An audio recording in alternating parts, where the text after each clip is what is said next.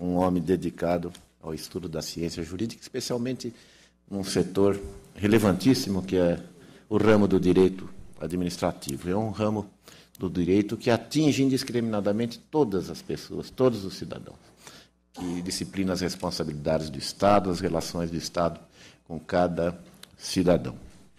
Não por outra razão, é um ramo de direito que tem crescido bastante junto aos estudiosos da ciência e que nos traz também grandes responsabilidades. Quanto mais cresce o Estado, maior a responsabilidade dos administradores e mais prementes as exigências e mais necessário a, necessária a consciência de cada cidadão quanto aos seus direitos. E o direito administrativo regula todas as áreas, essas, essas circunstâncias. Eu cumprimento o nosso palestrante, agradeço sua participação, tenho certeza que Vossa Excelência iluminará.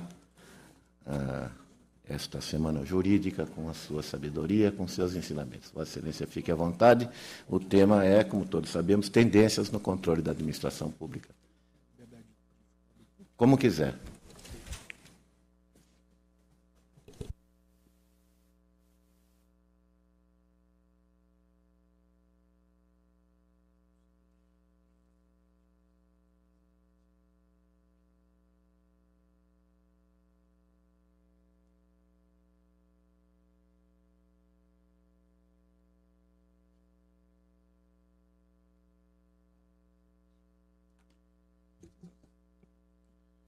Bom dia.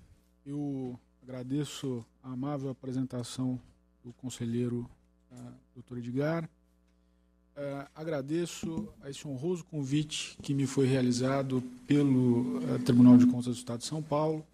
Uh, agradeço muito especialmente ao presidente conselheiro Dimas Ramalho. Agradeço a, a doutora Bibiana Camargo, que, que organizou e, e, e com tanto, com tanto uh, detalhe, com tanta, tanta minúcia esse evento que está sendo realmente um sucesso e tem servido para uh, acrescentar ainda mais uh, as, as, as, inúmeras atividades benéficas ao interesse público dessa casa, ainda mais essa atividade educacional e de difusão cultural. Uh, Para mim, repito, é uma honra. Uh, agradeço também ao conselheiro Dr. Roque, uh, agradeço ao Dr. Sérgio Siqueira, um, um, grande amigo que me honra também com, me honrou com esse convite. cumprimento o professor Dalmo Dalari, que fez uma brilhante exposição. Qualquer exposição que eu faça aqui vai ser certamente uma, uma um pequeno à parte a, brilhante, a brilhante fala desse grande professor. Uh, cumprimento a todos os presentes e cumprimento uh, a todos os que, os que aqui vieram na pessoa do meu querido professor Sérgio Ferraz, que me honra com a sua presença, uma figura uh, absolutamente maior, maiúscula do direito administrativo brasileiro, que me honra com a sua amizade, com a sua colaboração e está, estamos a, a construindo a nossa Associação Paulista de Direito, de, de Direito Administrativo, uh, e que certamente sem a colaboração imensa do professor Sérgio não seria possível. Uh, bom, antes de eu começar minha fala, eu gostaria de falar alguma coisa importante, parafraseando aí uh, um comediante muito famoso. acho que a primeira fala, e ela continua um pouco as observações que foram feitas pelo professor Dalmo. Eh, ela vai no sentido da, da postura que nós uh, adotamos como doutrinadores, como estudiosos do direito administrativo, como estudiosos da atividade de controle, perante esse objeto que é absolutamente complexo e absolutamente uh, desafiador. Né? A minha postura, e é importante deixar claro isso, é a postura que privilegia em qualquer formulação teórica o indivíduo. Né? Ah, eu gosto, costumo falar que eu, eu, represento a menor minoria que existe, que é o indivíduo. Né? As tragédias sempre são individuais. Né? Ah, não gosto muito desses entes coletivos, não gosto muito de entes de razão, não gosto muito de instituições uh, que pretendem, pretendam substituir escolhas individuais. Essa é a minha postura perante o direito administrativo. Então, é, uma, é um pequeno cartão de visitas, mas que vai, de certa forma, explicar algumas das conclusões que nós vamos apresentar aqui brevemente para, para os senhores. Uh, eu queria só iniciando já a apresentação, é uma apresentação que foi dividida, claro, dadas as limitações aqui do nosso tempo, ela foi dividida em quatro blocos temáticos. O primeiro é, visa dar uma ideia para os senhores do que, do que eu entendo por atividade de controle. É, é uma atividade que, que marca, segundo, segundo me parece, uma, um campo específico do direito público, do direito administrativo. Né? Ao lado dela, os senhores verão, uh, existe o campo da hierarquia, que é um, absolutamente é um antípoda do controle. Controle sempre deve ser entendido como algo que é diferente de hierarquia e vice-versa. Né? Então, eu vou marcar essa distinção. É, é, parece um pouco cerebrino, um pouco, uh, eu diria, árido de início, mas vocês vão ver que faz sentido ah, quando nós aplicamos essa distinção, quando nós aplicamos essa, essa, esse, esse, primeiro filtro ah, para as atividades dos tribunais de contas. Né? O segundo bloco temático visa justamente a descrever, claro, de modo brevíssimo, seria motivo para várias conferências, uma descrição detalhada das, da, da, do modelo constitucional de controle da administração pública brasileira, mas é só um, para pincelar o, o, o que, os traços que nos parecem mais relevantes e os dois blocos seguintes, que são, uh, me parece, o, o, tema principal dessa conferência. Uh, basicamente, o que, que nos espera na atividade de controle, né, quais as tendências. E eu, uh, pensando para essa, essa conferência, após ter dado o passado o título aqui para a organização do evento, me parece que uh, o, o, tema dessa conferência não deve ser só as tendências do controle, mas as tendências e problemas do controle, né? É, que é justamente o quarto bloco, em que uh, todos, todos os senhores, ou alguns dos senhores que, que têm um contato próximo com o Tribunal de Contas, certamente vão detectar e se identificar de alguma forma com esses problemas que eu, que eu, que eu vou referir adiante. E, e, na verdade, são pontos de reflexão e pontos, de, me parece, de aprimoramento para a atividade tão importante e imprescindível que é a atividade do controle externo da administração e, especificamente dentro do controle externo, o controle que é exercido pelos tribunais de contas, que é realmente a parte substancial do controle externo. Né? De início.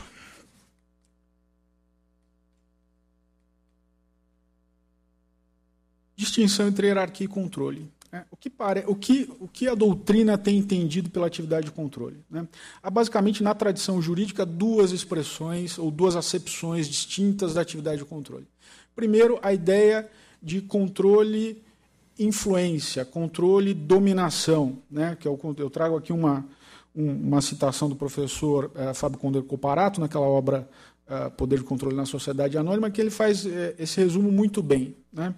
Ele diz: na tradição britânica, anglo-saxônica, eh, você tem uma concepção de controle que tem a ver com substituição de vontade. Né? Quando eu digo, quando eu menciono o controle eh, no mundo britânico, eu estou me referindo especificamente à substituição da vontade. Então, eu posso me substituir a um determinado órgão, a um determinado agente, a uma determinada pessoa e influir sobre a vontade dela. Né? Eu posso refazer escolhas que ela já fez. Né? Essa seria a concepção de controle no mundo anglo-saxão. Por outro lado, tem uma, uma, outra vertente da ideia de controle, que é essa, essa a vertente francesa, que, tem, que é radicalmente diferente. Controle para essa acepção é contraste. Né? Eu tenho uma norma de comportamento e eu contrasto o comportamento efetivo que aconteceu com essa norma. Né? E a partir daí eu faço um juízo. É conforme, é desconforme. Né? Essa ideia de controle no, no idioma francês é a, a, origem né, etimológica é contre-rôle, né, contra papel. Né? Eu tenho um papel, uma norma, e eu contrasto isso com um comportamento concreto ou com uma outra norma, eventualmente. Né? Então, uh, essa ideia de controle como verificação de juridicidade, que é a ideia de controle que vem da tradição francesa. Né? Uh, me parece, e é uma, uma opção teórica, uh, mas que me parece que é efetivamente amparada pelo ordenamento jurídico brasileiro, me parece que só a acepção francesa, né, ou seja, de contraste, de verificação de juridicidade, que é aplicável à atividade de controle da administração pública de modo geral no Brasil e, especificamente, à atividade de controle externo. Então, me parece que não existe nada além de um controle de juridicidade, que é razoável, é bastante amplo, mas ainda assim é controle de juridicidade. Nesse ponto, eu aqui divirjo, certamente, com, sabendo de, da, da, grandeza e do, do, pensamento do professor Dalmo, eu divirjo do posicionamento dele quando ele diz, por exemplo, e, e, e foi um ponto importante da sua fala, que a atividade dos tribunais de contas compreende verificação de conveniência e oportunidade. Isso não é possível, não é autorizado pela Constituição, me parece. Né? E adiante eu, eu, eu, trato de explicar isso. Né? Eu trabalho então com uma noção bastante sucinta, sintética de controle. Controle como verificação de juridicidade, né? juridicidade em sentido amplo. Isso só pode querer dizer que controle é uma atividade jurídica.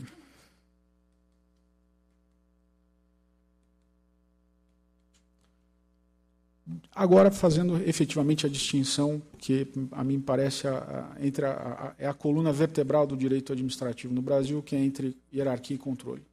Né? Primeiro, você tem uma distinção claríssima entre o ambiente da hierarquia e o ambiente do controle, uh, que se refere justamente à liberdade integrativa. Né? No, na hierarquia, né, o, o, o hierarca, tomemos por exemplo, por exemplo o presidente da República, o governador, ele tem totais condições, e mais do que isso, competências constitucionais uh, para substituir, por exemplo, a vontade de um agente que, subalterno que tenha proferido um determinado ato. Ele pode revogar aquele ato. Ele pode proferir um ato em sentido contrário, ele pode avocar competência, ele tem poder disciplinar, ele tem uh, controle sobre a execução orçamentária, Todos esses poderes, e são efetivamente poderes, são poderes encartados no ambiente da hierarquia. Por que é importante diferenciar isso, quando presente na hierarquia, do, do, do ambiente do controle? Justamente porque esses poderes não existem ou não se colocam dessa forma no ambiente de controle da administração. Quando eu controlo a administração, eu faço um contraste de juridicidade. Portanto, não há liberdade integrativa nenhuma, me parece aspecto orgânico. Né? Isso também é uma diferenciação grande uh, entre o ambiente da hierarquia e do controle. Né? A doutrina refere, a doutrina sobretudo estrangeira, uh, que a hierarquia se exerce intra-subjetiva, dentro do órgão, dentro de uma estrutura. Né? Uh, por exemplo, dentro da administração direta. Né? No Brasil, isso deve ser um, interpretado com uma certa ressalva, porque compreende pessoas diferentes. Né? O presidente da República, à luz do artigo 84.2 da Constituição, ele é o chefe da administração pública, ele exerce a direção superior da administração pública. Isso significa que ele tem eh, o, o poder hierárquico que ele detém se projeta não apenas sobre os órgãos e pessoas da, eh, e, e, e, agentes da integrantes da administração direta, mas também sobre aqueles integrantes da administração indireta autarquias, ah, fundações públicas, empresas estatais, né? todos esses agentes, órgãos, pessoas e agentes compreendidos na administração indireta estão submetidos a, a, a, esse poder hierárquico em maior ou menor medida. Né? No controle, isso seria um pouco diferente. Né? Quando você fala em controle, você está falando em relação entre pessoas, uma relação uh, intersubjetiva entre sujeitos. Né? Nós olharmos efetivamente a estrutura dos tribunais de contas, ah, embora a doutrina unanimemente ah, ah, aceite que os tribunais de contas são estruturas administrativas, de natureza tipicamente administrativa, né? existe também um consenso de que ele não se situa nem na administração direta, nem na indireta, ele é uma estrutura à parte, justamente porque a Constituição o vincula ao Poder Legislativo. Né? Ele tem a sua independência, claro, à luz das competências que lhe são otorgadas privativamente pela Constituição, mas ele configura uma estrutura administrativa separada, né, de alguma forma ali flutuando uh, entre as estruturas da burocracia estatal. Né? pressupostos dessa atividade. Né? Na atividade hierárquica existe a ampla sindicabilidade. Né? Eu posso revisar, em tese, tudo aquilo que o subalterno fez. Né? Uh, no, na atividade de controle, não. Né? O que existe é uma tipicidade da atividade de controle. Eu preciso ter as competências do controlador detalhadas, pormenorizadas na Constituição ou nas leis, uh, detalhando, autorizando que ele faça exatamente aquilo. Ele não pode se separar dessas competências. No caso dos tribunais de contas, né, uh, disciplinados entre os artigos 70 e 75 da Constituição, o que existe é uma enumeração taxativa na própria Constituição. Então, uh, você nessa estrutura você tem um complicador que é a impossibilidade de ampliação desse rol de competências uh, via por, por, por, meio de lei, por exemplo. Né? Se amanhã se dissesse que os tribunais de contas uh, têm competência, por exemplo, para rever políticas públicas ou para, de alguma forma, celebrar contratos, por exemplo, em nome da administração. Né? Isso me parece que seria uma ampliação inconstitucional das competências dos órgãos de controle. Né? Quanto ao aspecto formal, né? na hierarquia você admite poderes implícitos, né? aquilo que, que seja instrumental para a prática das competências que a Constituição assinala, por exemplo, ao presidente da República, ao governador do Estado, ao prefeito, uh, admite uma certa, uh, uma certa, um certo exercício de poderes instrumentais que não estejam necessariamente uh, arrolados na legislação. Basta ver as inúmeras situações de relações uh, de sujeição especial. Né? quando eu, eu, poder, eu, poder executivo, regulo um poder, um serviço público, né, na qualidade de poder concedente, eu nada mais estou fazendo do que uh, exercitando, naquele caso concreto, os poderes implícitos que a própria titularidade do serviço me dão. Né? Então, isso é muito claro no ambiente da hierarquia. Né? A mesma coisa não acontece no, no, no ambiente do controle. As competências ali são taxativas. A incidência, né? a, a, a hierarquia ela acontece ordinariamente, ela é conatural ao próprio exercício da atividade administrativa. Né? A ideia de controle, por mais que o controle possa se dar, e ele deve se dar de forma concomitante, para e passo à atividade administrativa, mas ele é, num sentido uh, uh, uh, formal, extraordinário. Né? O, que, que, o que, isso significa? Por exemplo, significa que a administração pode editar um, um edital de licitação, eh, publicá-lo e executar essa, essa, essa, essa licitação sem qualquer intromissão do órgão de controle, a menos que ele seja provocado. Né? Ou em havendo alguma representação, em havendo alguma notícia que o o, o, próprio órgão tenha conhecimento, ele atua. Mas essa atuação ela é nesse sentido extraordinária. Ela acontece quando se detecta algum tipo de, lembremos da ideia de controle, contraste, quando acontece a, a notícia, quando chega ao tribunal a notícia de alguma irregularidade, de algum, de algum tipo de desconformidade sobre a atividade administrativa. Né? Em razão disso, a, a, a, atividade situada no interior da hierarquia ela vai compreender tipicamente os poderes de invalidação, ou seja, retirada do mundo jurídico de certos atos em razão de, de ilegalidade, né, de antijuridicidade dos atos, né?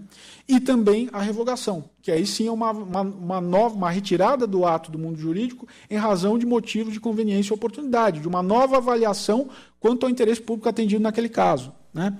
Isso se dá na hierarquia. Ah, no controle, o que se admite, quando se admite a invalidação, que eh, a Constituição é um pouco, é um pouco é, dúbia nesse sentido, porque ela fala em sustação de efeitos, né? Situação de que efeitos? Né? Efeitos uh, uh, materiais, efeitos orçamentários, né? efeitos financeiros. Que, que, de que efeitos ela fala? Né? Quando ela fala sustar. Sustar. Sustar não é exatamente a mesma coisa que invalidar. Né? Mas, de qualquer forma, vamos, vamos deixar por barato que seja invalidar. Só cabe, no máximo, invalidação, porque é realmente a, o resultado de uma verificação de juridicidade.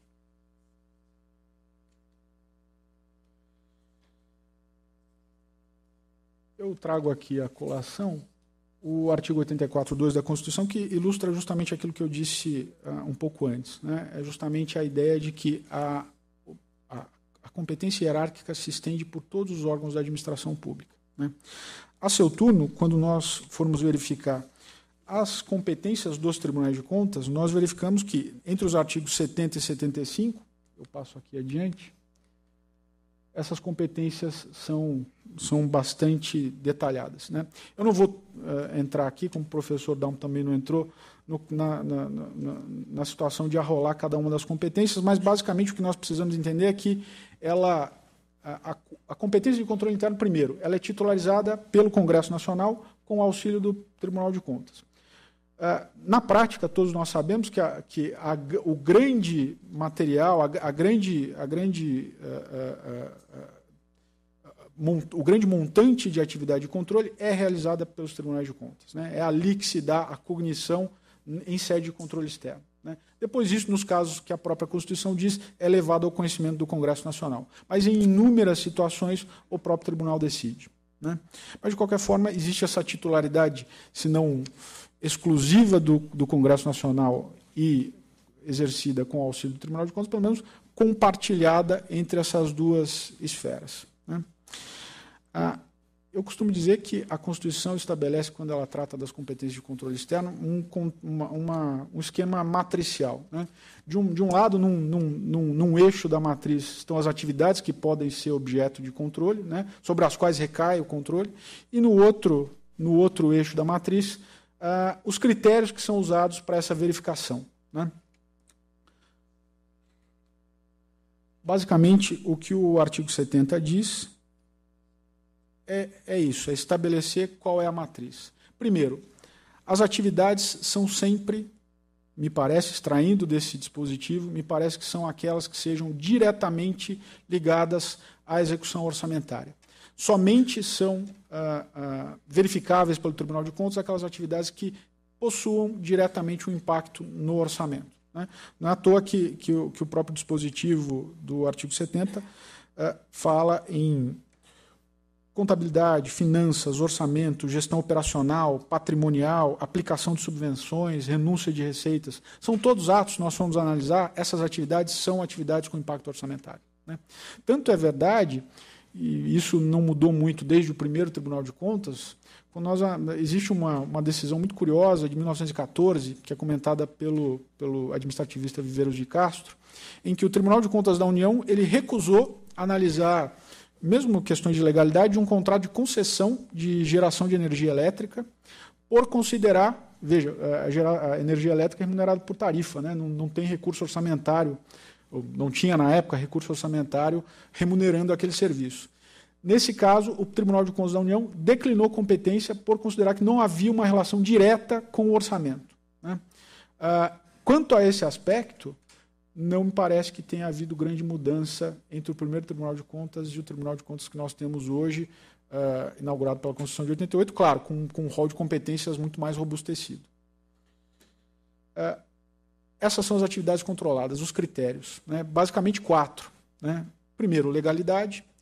Segundo, economicidade, legitimidade e finalidade. Né? Um, um, que me parece um engano, um equívoco muito comum que a doutrina tende a realizar, por isso eu fiz essa, essa tabela, é de, justamente em razão de a Constituição mencionar legalidade, uh, ela contrapor a isso os demais critérios, entendendo que esses demais critérios seriam critérios políticos, né, ou de eh, integração de vontade, de, de, de juízo de uh, uh, conveniência e oportunidade. Né. Não parece que seja essa a melhor opção, né, justamente porque o controle não pode admitir uma nova integração de vontade. E eu digo uma razão simples. Né, uh, na distribuição de competências da nossa federação, né, tal como estabelecido na Constituição Federal, né, é, existe uma divisão de trabalho muito clara. Né? O Poder Executivo ele executa o orçamento e, a seu turno, o Poder Legislativo vota o orçamento. A chave do cofre é do Legislativo, que vai aprovar aquilo que vai constar das leis orçamentárias. Né? Se eu admitisse que um órgão que auxilia o Poder Legislativo pudesse também substituir a vontade do administrador público, do Executivo, na execução orçamentária, ou seja, rever escolhas, né? praticar atos, reavaliar se o interesse público foi atendido ou não, ou seja, exercer um juízo político sobre aquela determinada situação que é a, a, o cerne da execução orçamentária, eu simplesmente não teria essa distinção de responsabilidade. E, o próprio controle seria impossível. Né? Uh, existe um parecer muito interessante do Francisco Campos, o professor, já comentei isso com o professor Sérgio, uh, dos anos 50, em que ele uh, justamente opina por, por, essa, por esse problema de, de inconformidade constitucional. Você não pode atribuir ao órgão que autoriza a despesa, que é o legislativo, as competências de realização da despesa. Por isso que é tão importante distinguir entre o ambiente da hierarquia e do controle. Né? O controle verifica se, aqui, se aquela decisão que o, o, o legislativo, ao votar as leis orçamentárias, tomou, está sendo, de alguma forma, desrespeitada pelo Poder Executivo. Qualquer outra situação vai significar uma mistura de competências, uma mistura de atribuições. Né? Logicamente, o controle se torna impossível. Eu não, vou, eu não vou entrar nos detalhes desses critérios, mas me parece que eles sejam todos ah, ah, muito bem ah, ah, ah definidos como critérios jurídicos. Né? São, na verdade, ah, mais parâmetros adicionais de avaliação, mas não quer dizer que isso signifique uma nova possibilidade de avaliação de conveniência oportunidade. Né? Por exemplo, quando eu avalio a economicidade de uma contratação pública, eu quero apenas e simplesmente verificar se aquela contratação obedeceu ao que a Lei 8666, por exemplo, diz, ou seja, se os preços estão compatíveis com os de mercado. Né? Isso é economicidade, de modo geral. Né? Né, dizer que isso significa uma nova decisão, que eu posso rever a conveniência e a oportunidade, é um, é, vai, vai um abismo. Né? Ah, esse é só um dos muitos exemplos. Agora eu já passo, dado o adiantado da hora, eu já passo aos, ao núcleo aí da, da nossa apresentação. Acho que essa, essa distinção, essas distinções que eu fiz são importantes justamente para que nós compreendemos, compreendamos a estrutura em que o Tribunal de Contas se insere e, a partir daí, podemos refletir sobre os novos desafios que se impõem. Né? todos aqui, imagino, já devam estar familiarizados. O novo Código de Processo Civil, editado em 2015, tem um dispositivo muito, muito para nós administrativistas, muito invasivo, né, professor Sérgio, que basicamente produz um acoplamento entre o processo, as várias modalidades processuais e a processualística civil. O que, que ele quer dizer? O artigo 15 do Código de Processo Civil atual, que já está em vigor, ele determina que as disposições do Código, dos seus mil e tantos uh, artigos, se aplicam supletiva e subsidiariamente aos processos administrativos, trabalhistas e de outra natureza. Né? o modo natural de atividade dessa casa e de todos os tribunais de contas é o processo administrativo. Né? Isso está detalhado nas suas leis de regência, está detalhado nos seus, nos seus regimentos, e é por ali que vai se executar a atividade de controle que ele executa, né? seguindo as suas competências constitucionais.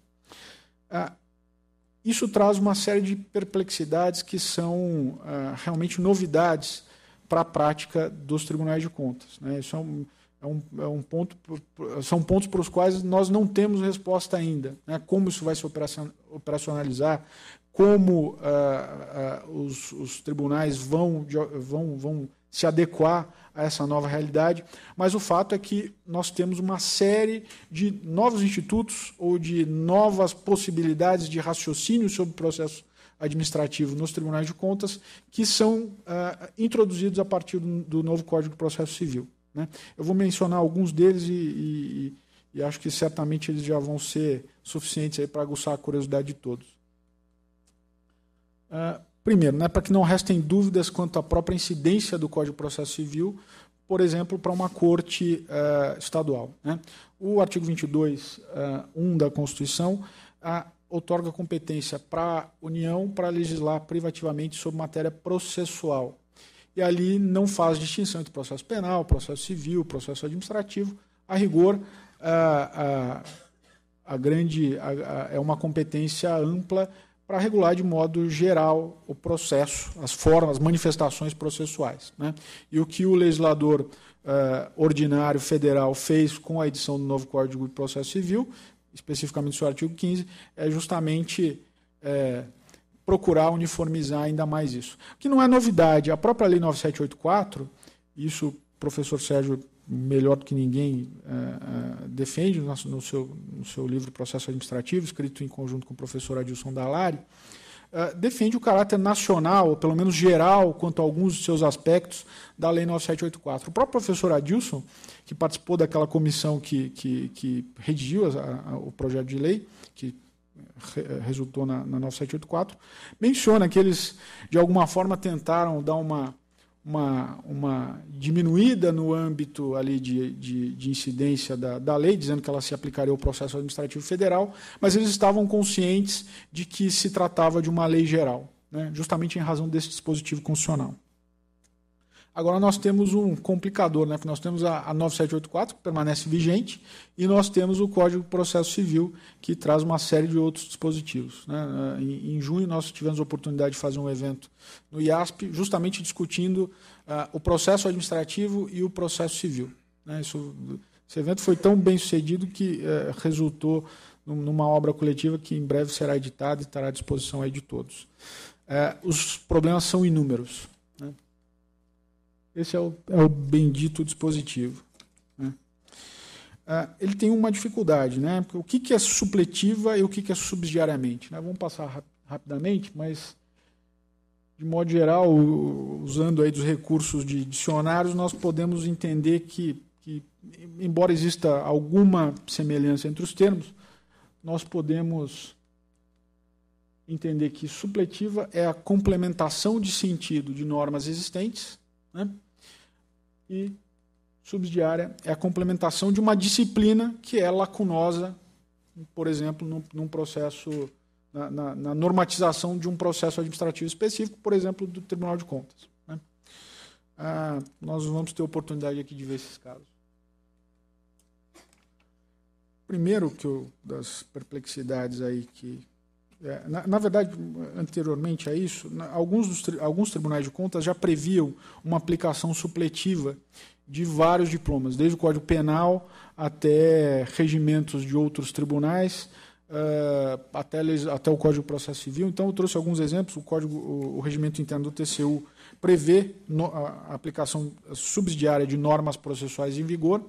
Quem, quem litiga nos, nos tribunais de, no Tribunal de Contas da União especificamente sabe que eles entendem isso aqui como Código Processo Civil. Né? Uh, o Regimento Interno do Tribunal de Contas de Minas Gerais faz a, a, invocação do Código Processo Civil e também do Código Processo Penal, e mais a Lei de Processo Administrativo Estadual. Essa casa ela faz a, a, a invocação subsidiária do regimento interno do Tribunal de Justiça do Estado. Né? Uh, me parece que em qualquer dessas circunstâncias, uh, essas invocações subsidiárias devem ser interpretadas à luz do artigo 15. Né? Uh, agora, o subsidiário efetivamente deve ser, na maioria das situações, o Código de Processo Civil. já de, de, de uma, como uma primeira observação, o Código de Processo Civil traz uma, uma principiologia muito própria. Né? Uh, se nós, se nós uh, observarmos a principiologia que já está contida na Lei 9784 em outras normas de processo administrativo locais, uh, existe algo tão, tão extenso quanto isso, até maior. Né? A, Lei, a Lei 9784 é, é, é, tem uma principiologia até mais rica. Mas, de qualquer forma, são elementos importantes e que, muito em breve, já, deve, já deverão ser suscitados na, na atividade aqui da, dessa casa, por exemplo. Né?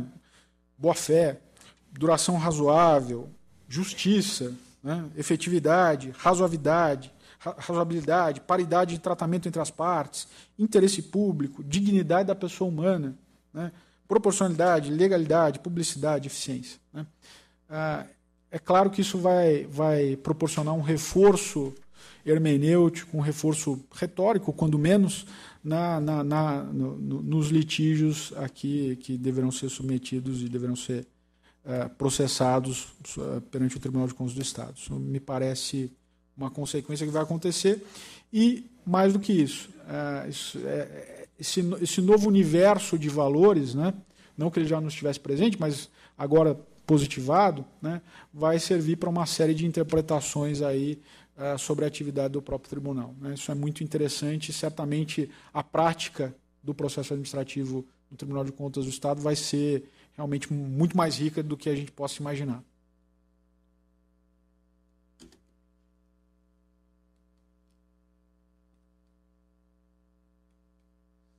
Uh, um outro ponto importante, que certamente vai produzir impacto sobre as atividades do Tribunal de Contas, é a ideia de respeito preferencial à ordem cronológica de conclusão para a decisão, para o proferimento de decisão. Né?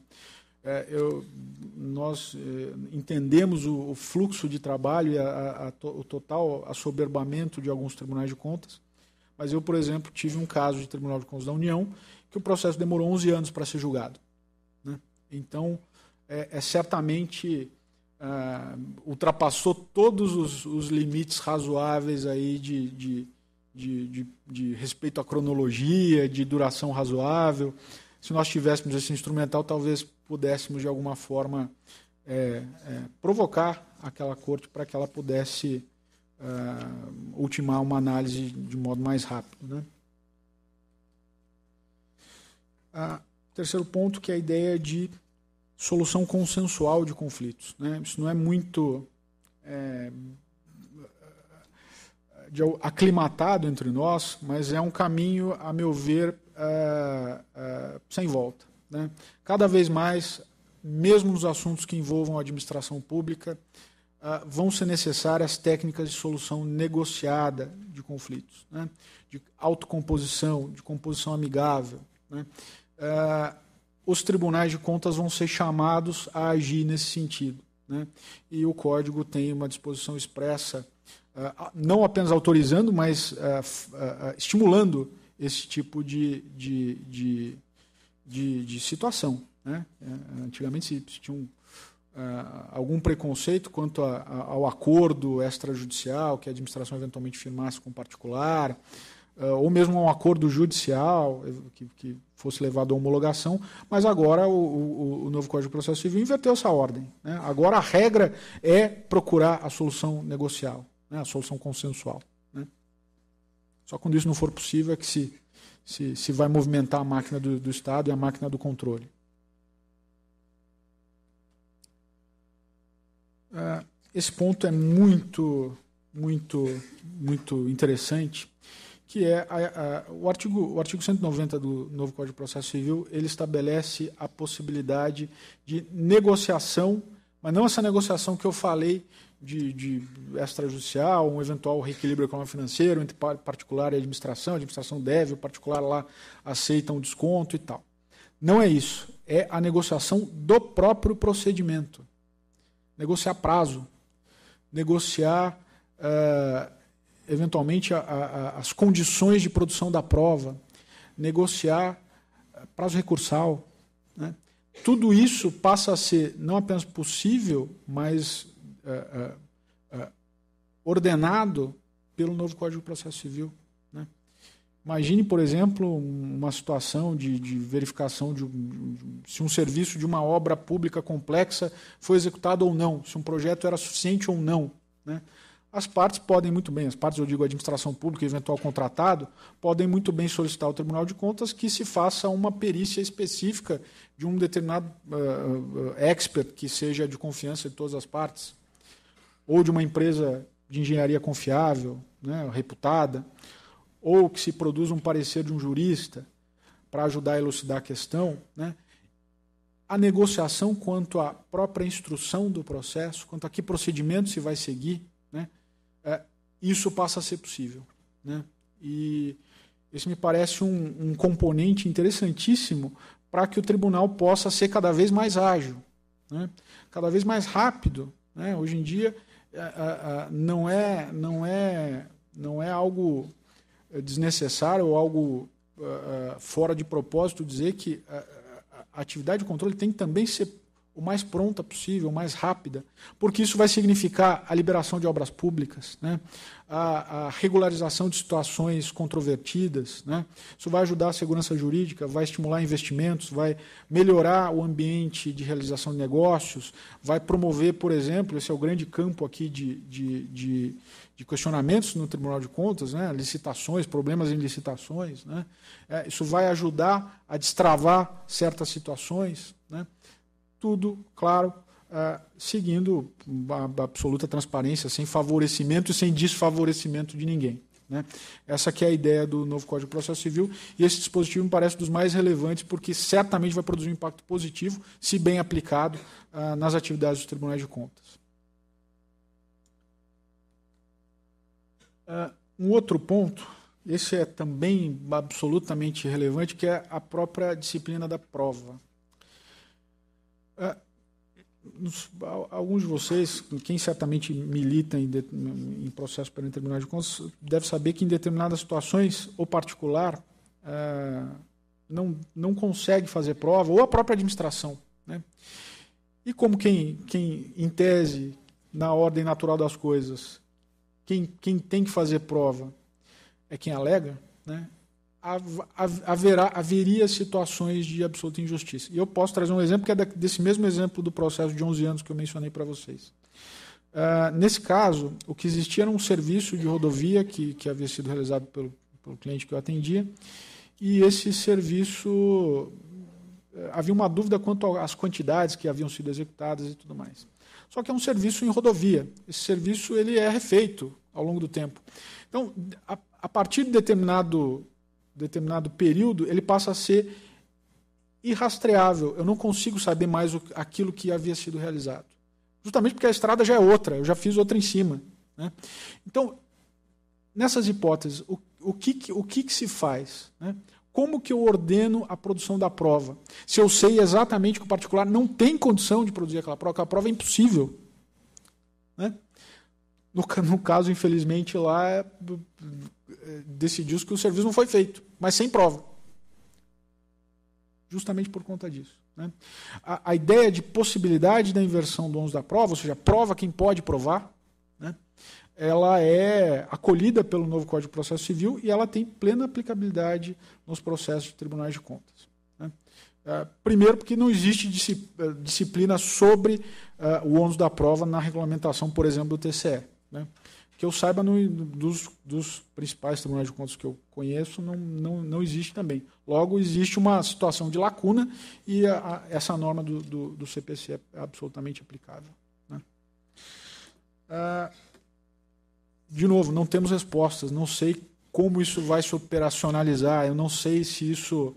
Ah, que critérios usar para isso. Né? É uma perplexidade que a prática dos próprios tribunais vai ter que solucionar e a doutrina, espero, contribua para isso também.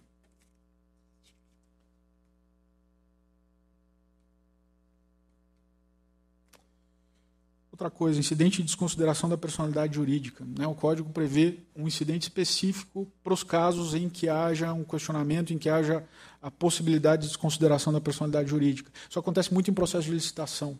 Né? Ah, se evoluiu paulatinamente da ideia de que só poderia haver desconsideração no processo judicial para a ideia de que no âmbito administrativo também se poderia realizar essa desconsideração, desde que, é claro, se garantisse contraditório, ampla defesa e tudo mais. Ah, quando o Código de Processo Civil elege, estabelece um incidente específico para isso, fica a dúvida, e para essa eu não tenho solução, porque realmente eu não, não, não consegui chegar pessoalmente numa, num posicionamento, que é saber nos casos de processos administrativos em que houver a possibilidade, em que, houver, em que se ensejar a desconsideração no processo administrativo, eu preciso realizar esse incidente, eu preciso provocar esse incidente, eu devo provocar esse incidente, já que ele é obrigatório no processo judicial? Isso é um, é um pepino. Não sei, não sei responder. É uma perplexidade que que deve ser pensada aqui por todos nós. O outro, o outro é a ideia do amicus curi. Né? Ah, um problema dos processos de tomadas de contas, processos de, de, de modo geral em trâmite perante os tribunais de contas, é que, de regra, só a administração é chamada, pelo menos num primeiro momento, para produzir razões, para se defender, para justificar a sua atuação. Em casos excepcionais, o particular já inicia o processo como parte. Né? O que acontece de modo geral é que o particular se vê lá com o seu contrato, por exemplo, afetado por uma decisão do Tribunal de Contas e passa ou a, a pedir a sua intervenção como parte, ou, ou, ou, recorre ao judiciário para tentar invalidar a decisão, porque não teve, porque teve cerceamento de defesa, tal, isso é uma outra questão. Mas, de modo geral, o que acontece é isso. Quanto mais, isso não existe, isso eu pessoalmente não vi, a, a participação de terceiros. Terceiros. Uma associação de classe, a nossa, a PDA. Né? Uma situação que, que, que seja relevante para a disciplina do direito administrativo nós poderíamos entrar, ingressar com um amicus curiae numa, numa determinada uh, demanda, num determinado processo em trâmite perante o Tribunal de Contas? A partir desse dispositivo, me parece que sim. Né? E não só uh, uh, entidades de, de, natureza científica, intelectual, mas entidades de classe, sindicatos, entidades patronais, indivíduos, todos aqueles que tiverem um interesse podem a ser atingido, o interesse abstratamente atingido por uma decisão futura, eventual, iminente dos tribunais de contas, poderiam, em tese, ah, de alguma forma, ingressar como amicus curiae. Né? Esse, essa é uma realidade também importantíssima que os tribunais de contas vão ter que, ah, em breve, se deparar.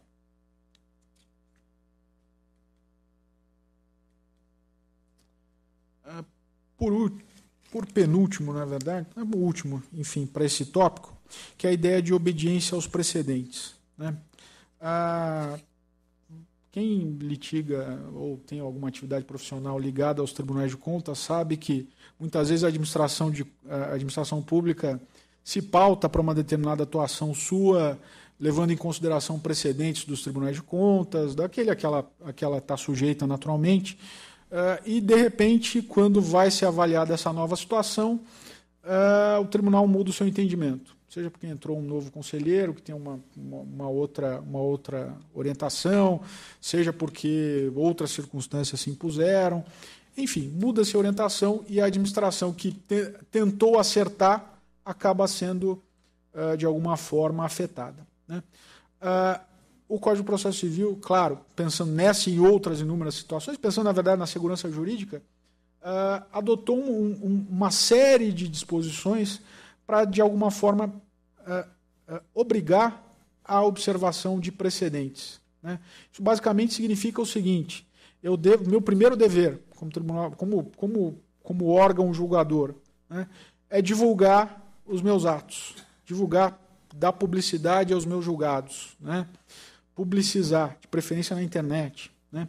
Uh, eu já tive, na, na, minha atividade profissional, recente inclusive, nós fazíamos uma, uma concessão, como consultoria da prefeitura, nós fazíamos fizemos recentemente uma concessão de ônibus, serviço de transporte.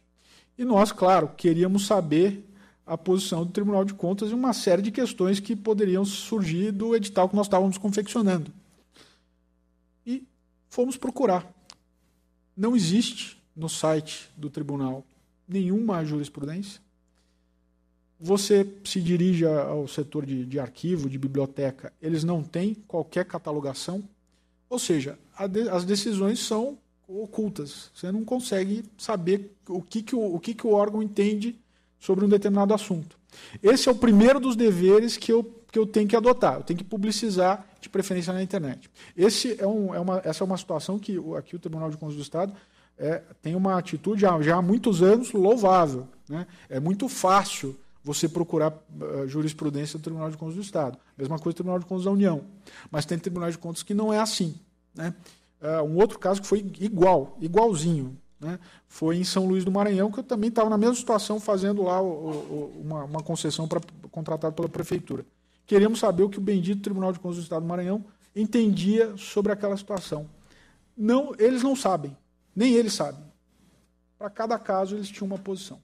Então, isso é o primeiro dos deveres que deve ser adotado a partir uh, uh, uh, do, do artigo 927 do novo Código de Processo Civil. Né?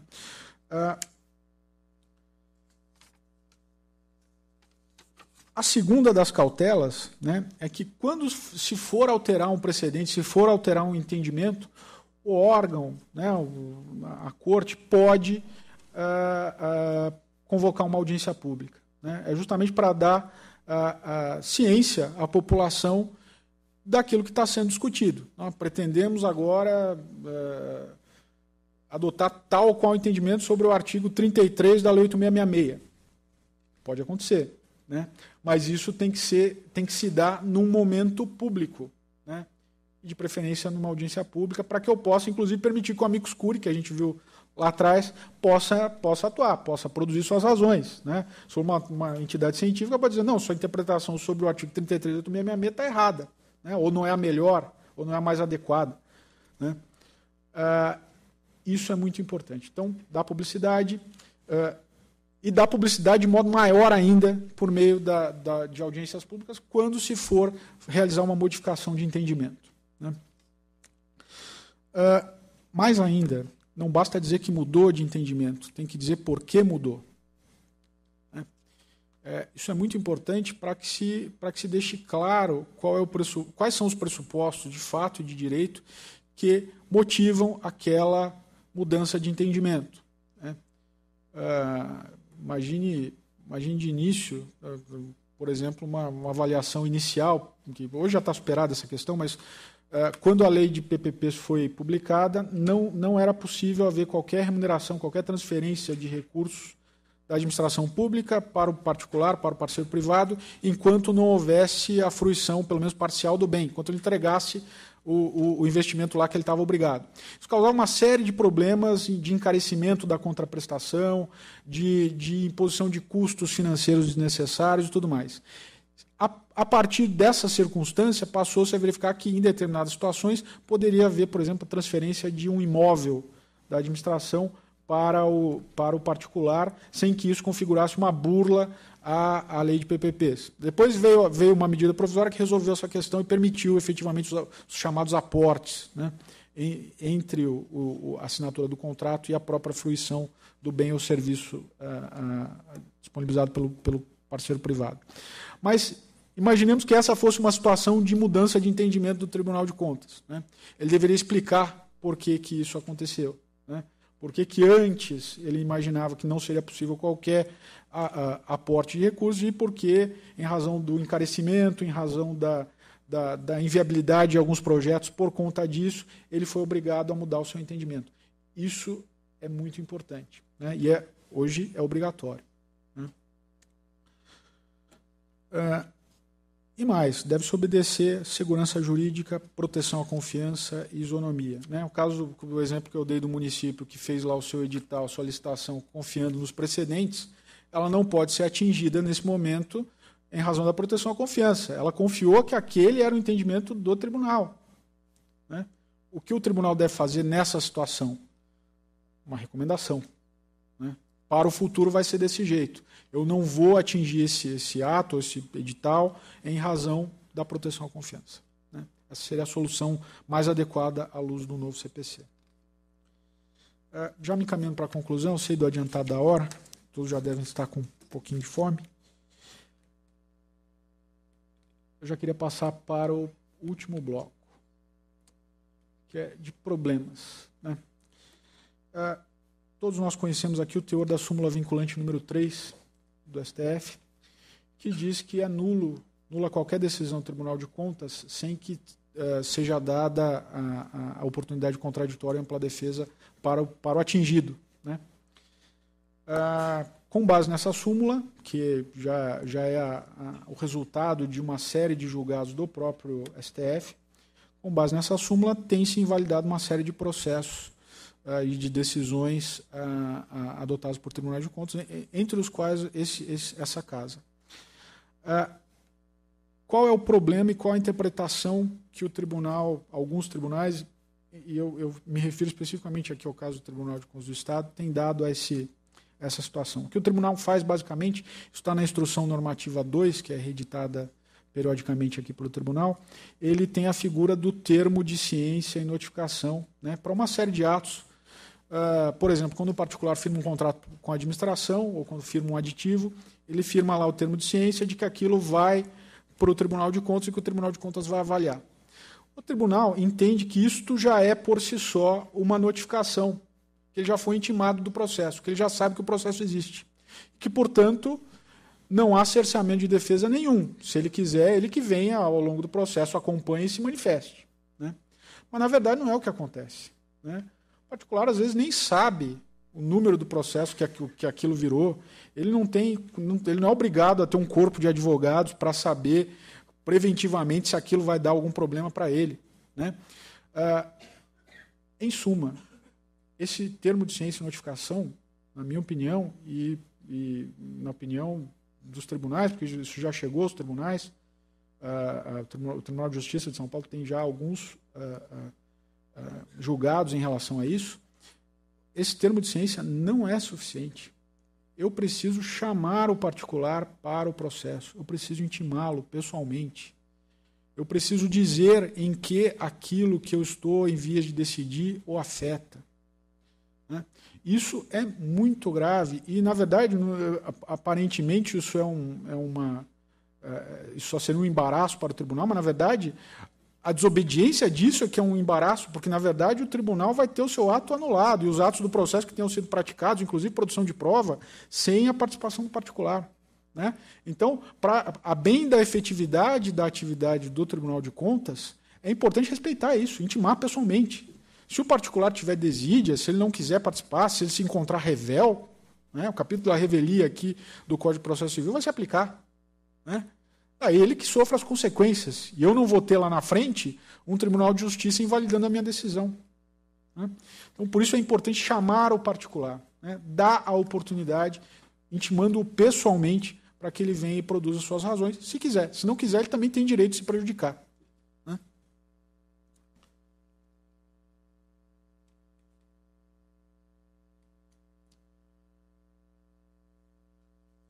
O segundo dos, dos problemas é que, na verdade, são também desafios para os tribunais de contas, nós já, realmente eu prometo que estamos terminando, uh, é a necessidade de consideração dos fenômenos preclusivos. Né? O tribunal admita, ele precisa admitir a ocorrência de decadência, a ocorrência de prescrição em um sem número de situações uh, que acontecem no, no, no, nos processos sob a sua, sob a sua competência. Né? De novo, vou trazer meu, aquele mesmo exemplo que é, que é, é, é, absolutamente rico, do contrato lá que foi julgado depois de 11 anos. Depois de 11 anos, qualquer que seja o prazo extintivo que você considere, quer seja prescrição, quer seja decadência, ele se aplica. Já foi. Você não poderia, depois de transcorrido todo esse período, tentar uh, invalidar aquilo em prejuízo do particular. Claro, desde que o particular esteja de boa fé. Né? Isso é presumido. Né?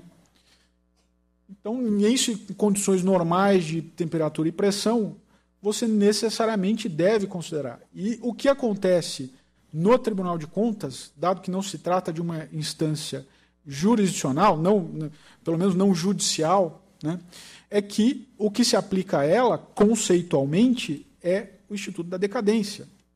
E o Instituto da Decadência, ele prevê o prazo de cinco anos. É o prazo contido no artigo 54 da Lei 9784. Né? Aqui nós temos um problema que no Estado de São Paulo tem, existe um prazo na Lei de Processo Administrativo Estadual, que é de 10 anos, dobro. Né? Ah, o grande problema é que nós entramos naquela discussão do que é lei geral, do que é lei nacional e disse o Estado poderia disciplinar prazos prescricionais ou prazos decadenciais, né, via, por via legislativa própria. Né. Me parece que não. Se não pelo fato de se tratar de uma norma processual, pelo menos porque isso é direito civil, ou sobre direito. Ou, ou, uh, e veja, cinco ou dez anos é muito diferente. E você precisa de uma uniformidade nacional para esse tipo de situação. Né? O Código Civil, quando traz lá os seus prazos prescricionais e decadenciais para os negócios privados, ele pressupõe a aplicação nacional, né, do, do, de Roraima até o Rio Grande do Sul. Né. A mesma coisa, me parece, e essa sempre foi a, construção uh, uh, teórica que se fez a partir de alguns diplomas até certo ponto antigos, mas antes da 9784, que estabelecia que o sistema brasileiro de decadência e prescrição nos, nos, nas situações envolvendo a administração pública é o quinquenal, é o de cinco anos. Esse é o nosso, a índole do nosso sistema. Então, pelo menos, uh, se não se considerar toda essa questão de ordem constitucional, o prazo aí da, da Lei de Processo Administrativo do Estado de São Paulo teria esse problema de, de, de ser radicalmente oposto ao sistema que vige entre nós. Né? Mas, de qualquer forma, quer seja um, quer seja outro, o tribunal tem a obrigação de reconhecer. Né?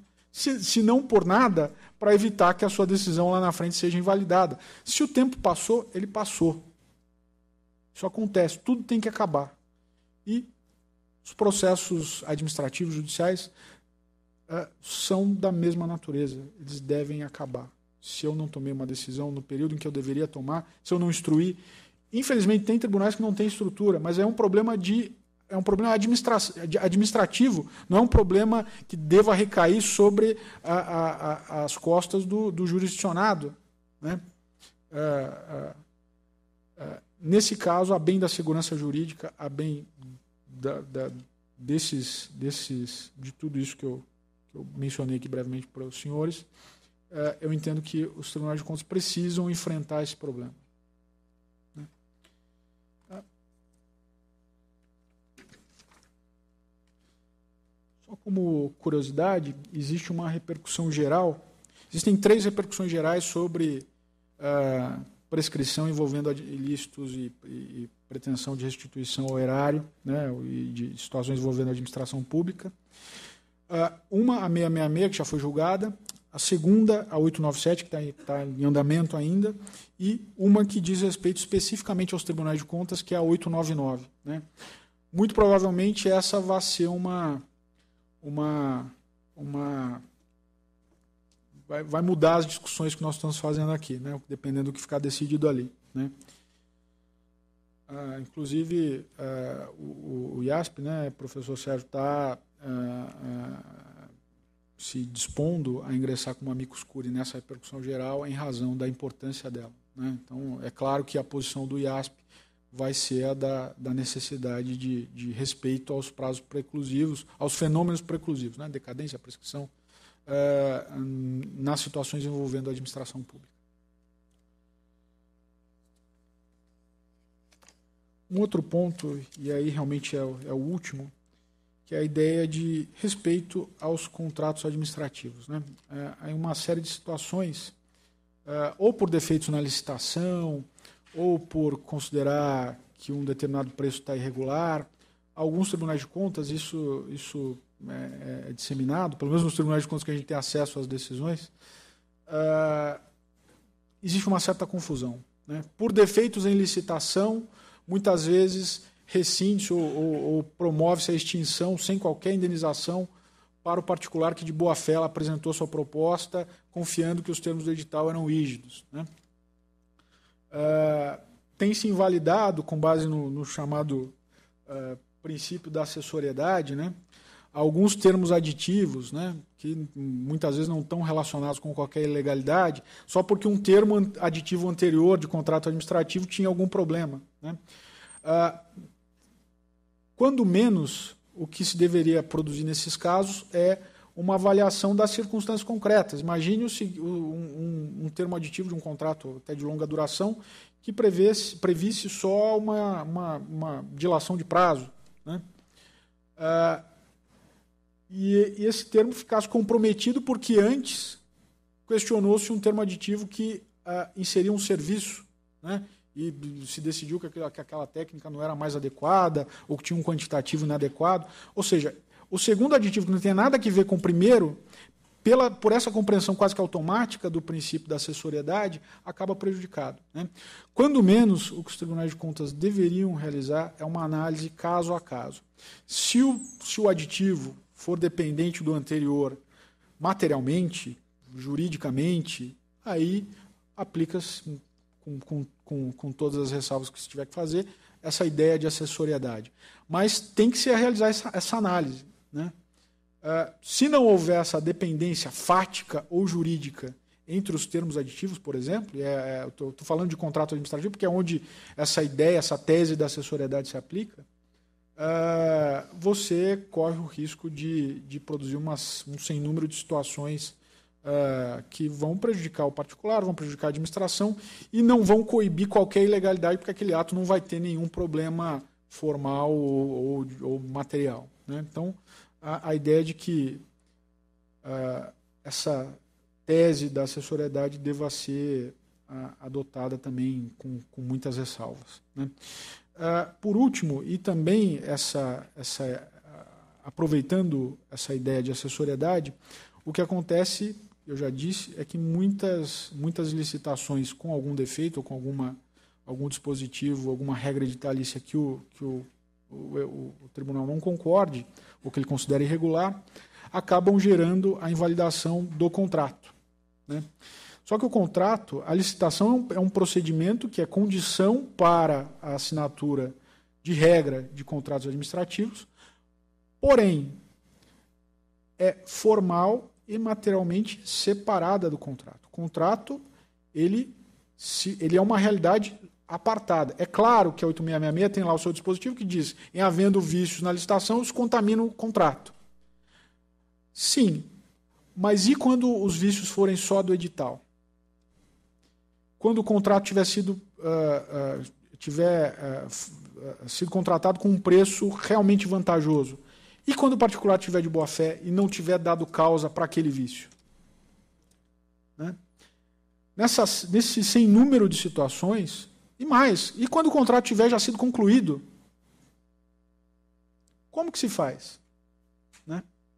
É, esse é um, um, desafio que não é um problema novo, mas é um problema que, na minha opinião, é, claro, precisa ser é, de alguma forma endereçado e, e refletir, ser objeto de reflexão uh, dos tribunais de contas. Eu agradeço a paciência de todos e, e me despeço aqui. Muito obrigado.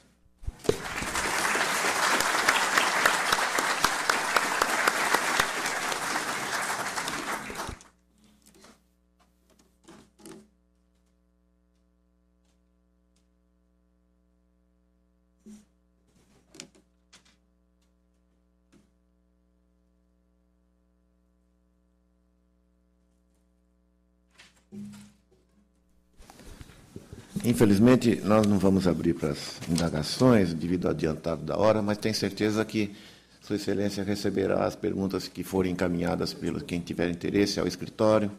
Né? Eu aproveito para registrar, para registrar, não para cumprimentar o professor Sérgio Ferraz está presente aqui. Não, tive a oportunidade de conhecê-lo pessoalmente, mas conheço de livros, o que já é um, um bom caminho. Agradeço a prestigiosa presença e participação. Professora Mauri Saad faz uma abrangente abordagem da questão processual, especialmente da questão processual, das questões processuais administrativas no Tribunal de Contas. Na verdade, o professor traz mais indagações do que respostas, né?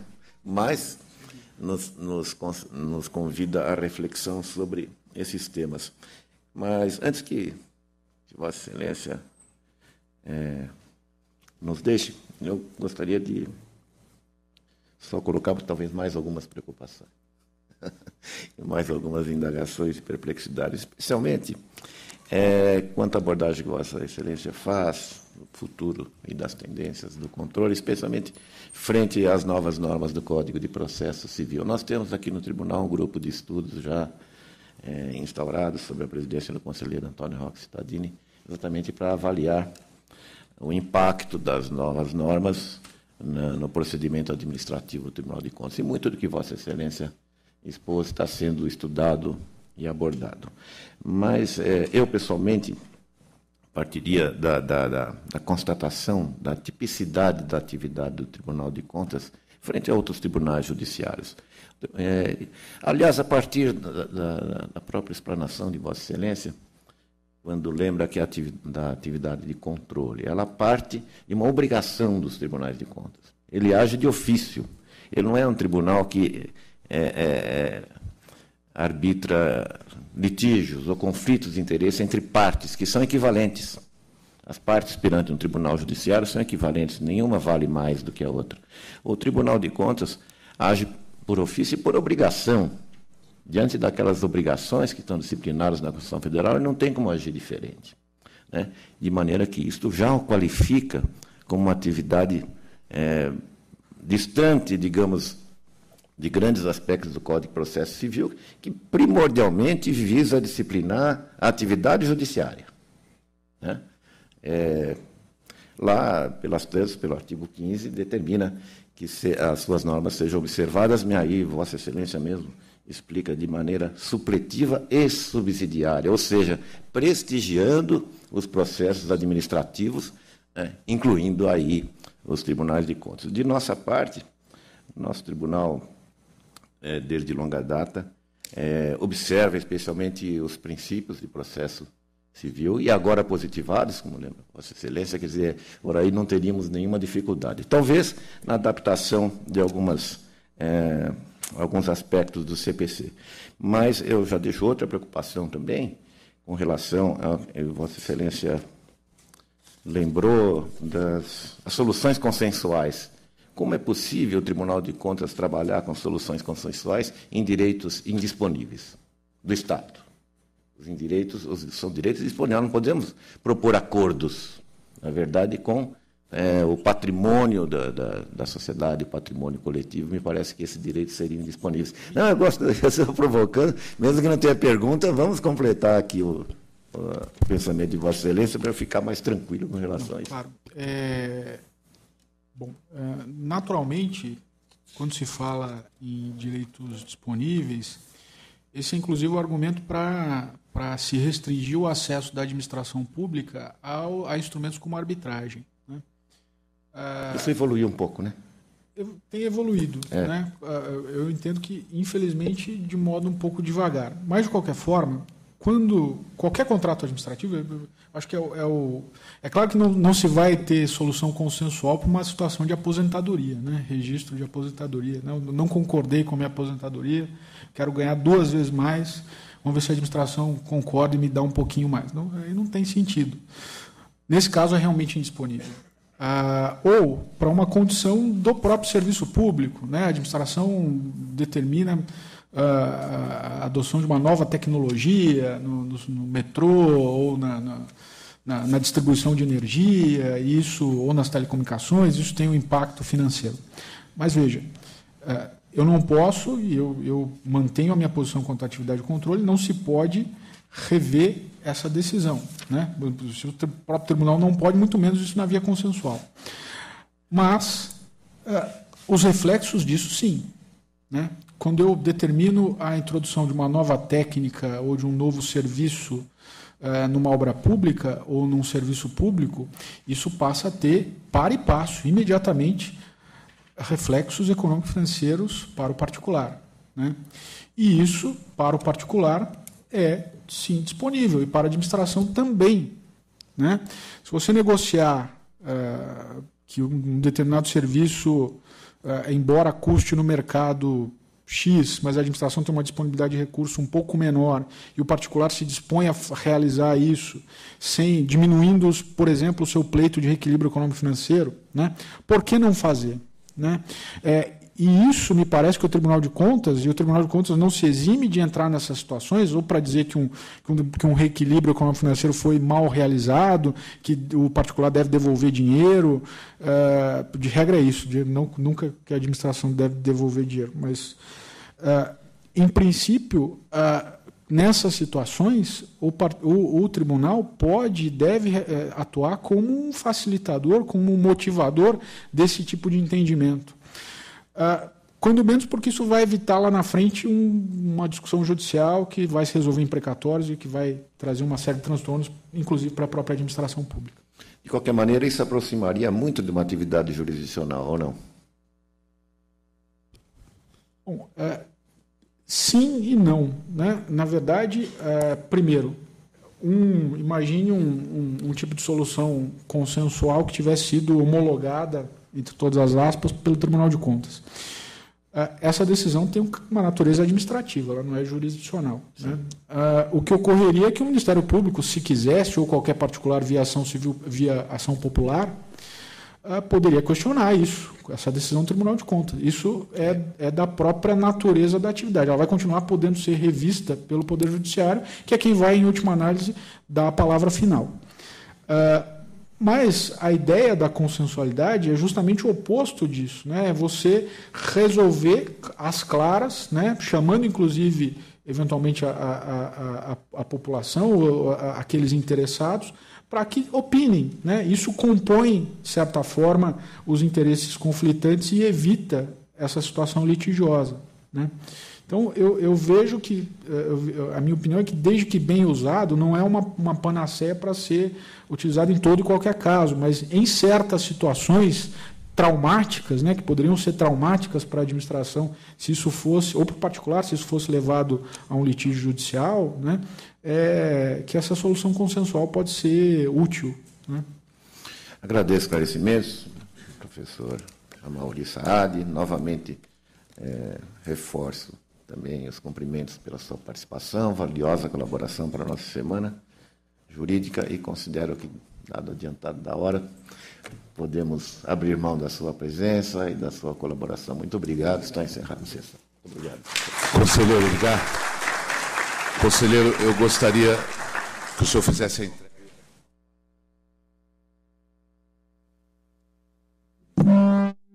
Agora sim. Muito obrigado, hein? Técnica. Aí está. O palestrante Amaury Ferissade recebe das mãos do conselheiro Edgar uma placa e um livro em agradecimento à sua presença aqui. Na parte da tarde, lembrando que nós teremos a palestra do Dr. Luciano de Araújo Ferraz, ele que é doutor em Direito Administrativo pela Universidade Federal de Minas Gerais e pós-doutor pela Universidade Nova de Lisboa. O tema de sua palestra será o novo Estatuto das Empresas Estatais. Os nomes que aparecem naquela tela e não nesta é, são os sorteados dos livros os participantes das duas palestras de agora, da parte da manhã. Então, podem retirar os livros na biblioteca e nós estaremos de volta às 14 horas. Muito obrigado, bom almoço a todos.